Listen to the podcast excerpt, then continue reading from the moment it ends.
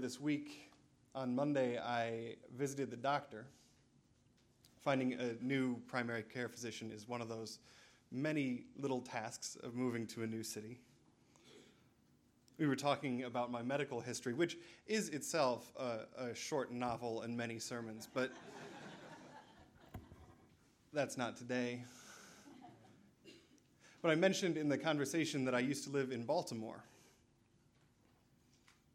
And a little while later in the in the visit, he, he paused and looked sideways at me and said, "You lived in Baltimore.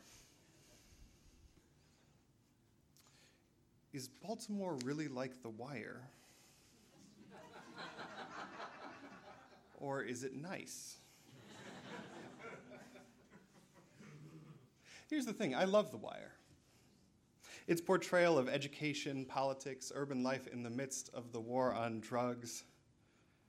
David Simon, who wrote it, was a Pulitzer Prize-winning investigative journalist for the Baltimore Sun for years before he went into T V.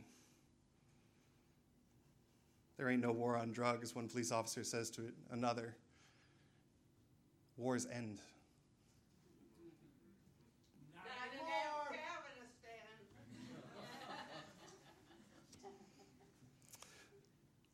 And it's also an H B O show. Murders are episodic. Corruption is rampant. The parts of Baltimore that run smoothly and well are a positive part of civic life, are not part of the portrait The Wire paints. A day at the Enoch Pratt Free Library does not make for compelling television. In The Wire, the bad guys are almost always black. Baltimore will always be dear to me, the, the city that I came home to after Peace Corps, the city I joined a Unitarian Universalist church, the city where I met my wife, the school district I worked with. There's a sign in my office that says, "Love more, be more." The artist is a friend of a friend. The occasion for that sign was the protests in the aftermath of the death of Freddie Gray, a young black man who was killed by a ride in the back of a Baltimore City Police Department van. Is it like The Wire, or is it nice?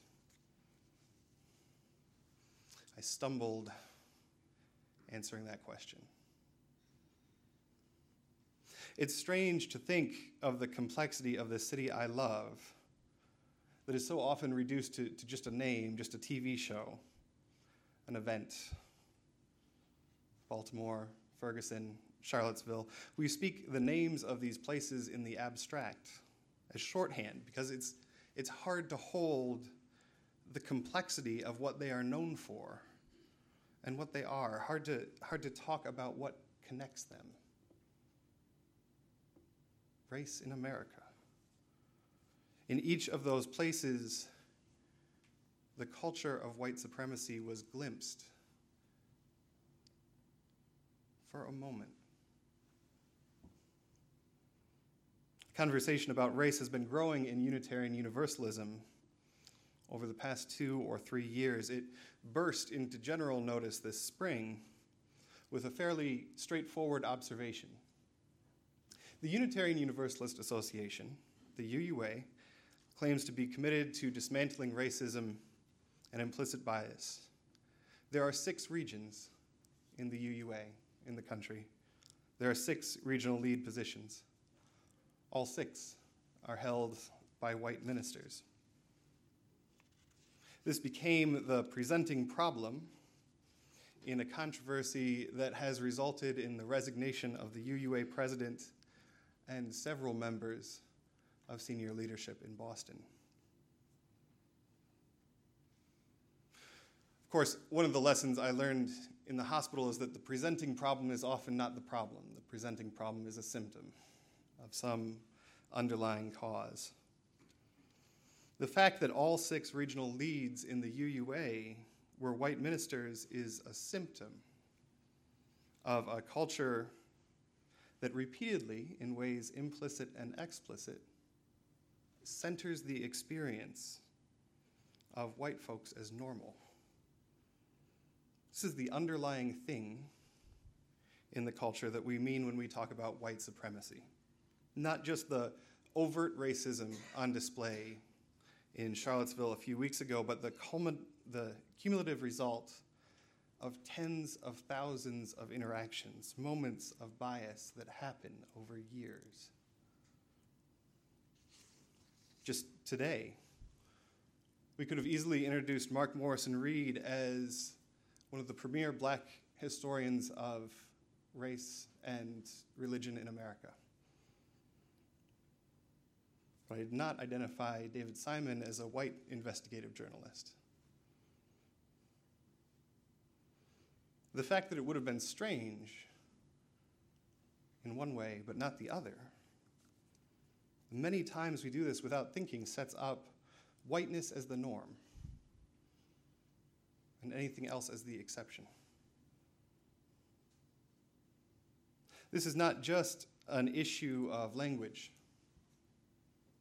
Centering whiteness in this way diminishes the dignity of people of color. This has consequences, from hiring practices to how the Baltimore City Police Department treated Freddie Gray. And it is because of this that we proclaim in these spaces that despite evidence on the evening news, Black Lives Matter. This is what the teach-in was about last spring. I understand that you did that here, along with five or six hundred congregations around the U U A. It was to increase our awareness and understanding of the logic of white supremacy, how without knowing, we can so often center whiteness. This has been wrapped into our churches, entangled in our culture in ways that will take decades of sustained effort to change. So, if the diagnosis is white supremacy, what might be the fix? One proposal from within our own association is to adopt an eighth principle to be included in Article two of the U U A bylaws. Hang with me for just a second. Article one establishes that our name is the Unitarian Universalist Association. Article two contains the heart of our shared faith, the covenant we commit to as congregations within the Unitarian Universalist Association. Included are the preamble, including the preamble. The proposal adds the following text. We, the member congregations of the Unitarian Universalist Association, covenant to affirm and promote journeying towards spiritual wholeness by working to build a diverse, multicultural, beloved community, by our actions that accountably dismantle racism and other oppressions in ourselves and our institutions. Many of us gathered this summer in New Orleans for General Assembly, and, and in New Orleans, the U U A's Board of Trustees committed to appoint a commission at the board's October meeting to review Article two of the U U A bylaws. This is the principles, sources, and purposes of the association. That commission will return with recommended changes at the General Assembly next summer in Kansas City. I would be shocked, given the congregation conversation in New Orleans, if some form of this eighth principle wasn't put on the table for discussion. Kansas City is right down the road, as General Assemblies go, and it is my hope that the Unitarian Church of Lincoln will be well represented there. So, let's start the conversation now, so that we can be ready to vote in June. I've been talking about Article two. Article two is important for governance wonks within the U U A, of which I am one. But what we're really talking about is an addition to the seven principles that we know well, that are established and known to us. So it's worth talking a little bit about what those principles are, what they they mean. When the Unitarians and Universalists merged in the early sixties, there was a decision made that said that this new thing, the Unitarian Universalist Association, will not be creedal. There will be no statement of this is what Unitarian Universalists believe. What eventually merged decades later was a covenant between congregations, between churches, fellowships, societies, covenanting with each other, committing to promote seven principles and recognizing five and later six sources. The seven principles are a covenant. We covenant to affirm and promote. Changing the language of a covenant is a complicated task. To my knowledge, uh, there have been only two changes to the principles and sources since they were adopted in nineteen eighty-five. In nineteen ninety-six, a sixth source was added, recognizing the deep connection that many Unitarian Universalists have with earth-centered traditions. And this past summer in New Orleans, to change the language of one of the principles, one of the sources, I'm sorry, from men and women to people. So changing the seven principles to eight would be a major shift. It's the equivalent in our relatively small association of a constitutional amendment. It would place a commitment to dismantling racism and other oppressions at the core of the covenant that Unitarian Universalist congregations have with each other. It is a very big deal.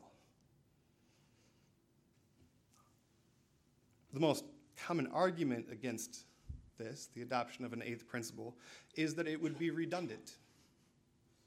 The U U A committed itself in the nineteen nineties to anti-racism. The, the language of our first principle recognizes that all people have inherent worth and dignity. And immediately after the sources, in the bylaws, in Article two, comes a statement on inclusion, which reads, systems of power, privilege, and oppression have traditionally created barriers for persons and groups with particular identities, ages, abilities, and histories. We pledge to replace such barriers with ever-widening circles of solidarity and mutual respect. We strive to be an association of congregations that truly welcomes all persons and commits to structuring congregational and associational life in ways that empower and enhance everyone's participation. That already is there. That is in Article two. We are committed to that.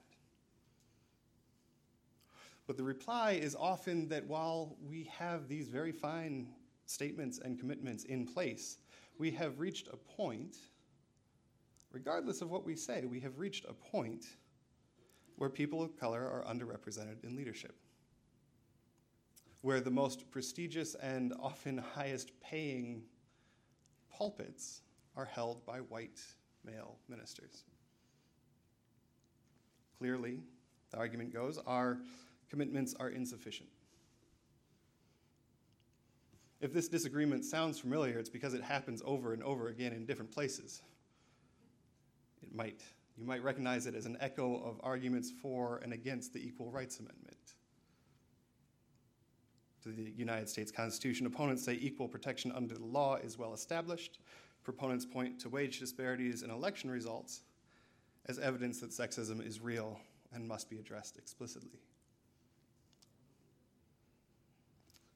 An entirely different line of reasoning, and one that I personally find compelling, is being developed by Reverend Tom Shade. Tom's a retired minister in Michigan and has strong feelings about the need to develop an explicit public theology of Unitarian Universalism, a theology that we use to explain the world as it is and our response to it. He writes that the seven principles, as written, do not describe what opposes them. They are sunny. They are utopian. Their shadow side, though, is our self-righteousness, which follows directly from the principle's one-sidedness. they do not name why they are not universally practiced, why we ourselves fail them so often. After all, if we have such high ideals, then we must be the good ones. And those who don't agree must therefore be the bad ones. This is a rich idea.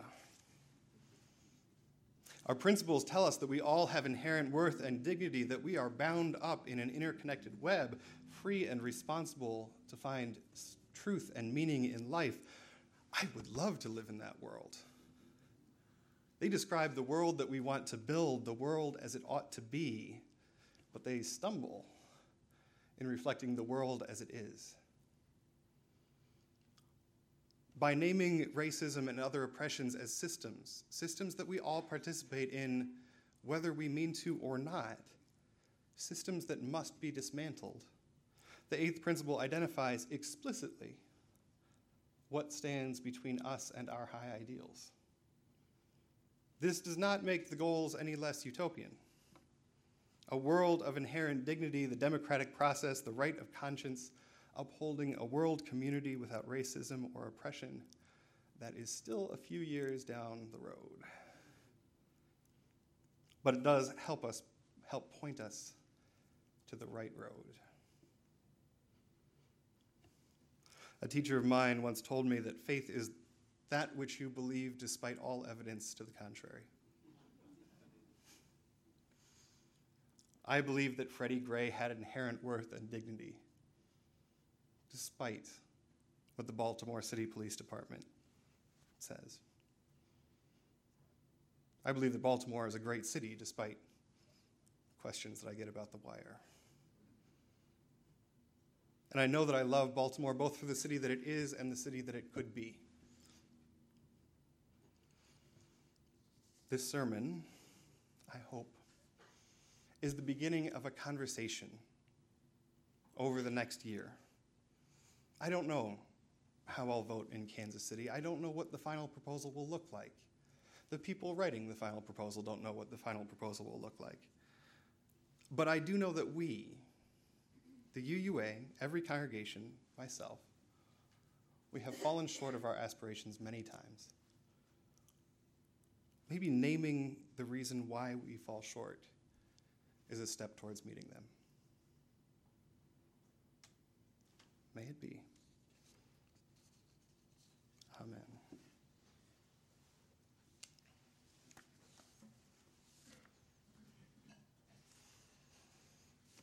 And in the spirit of finding a new path,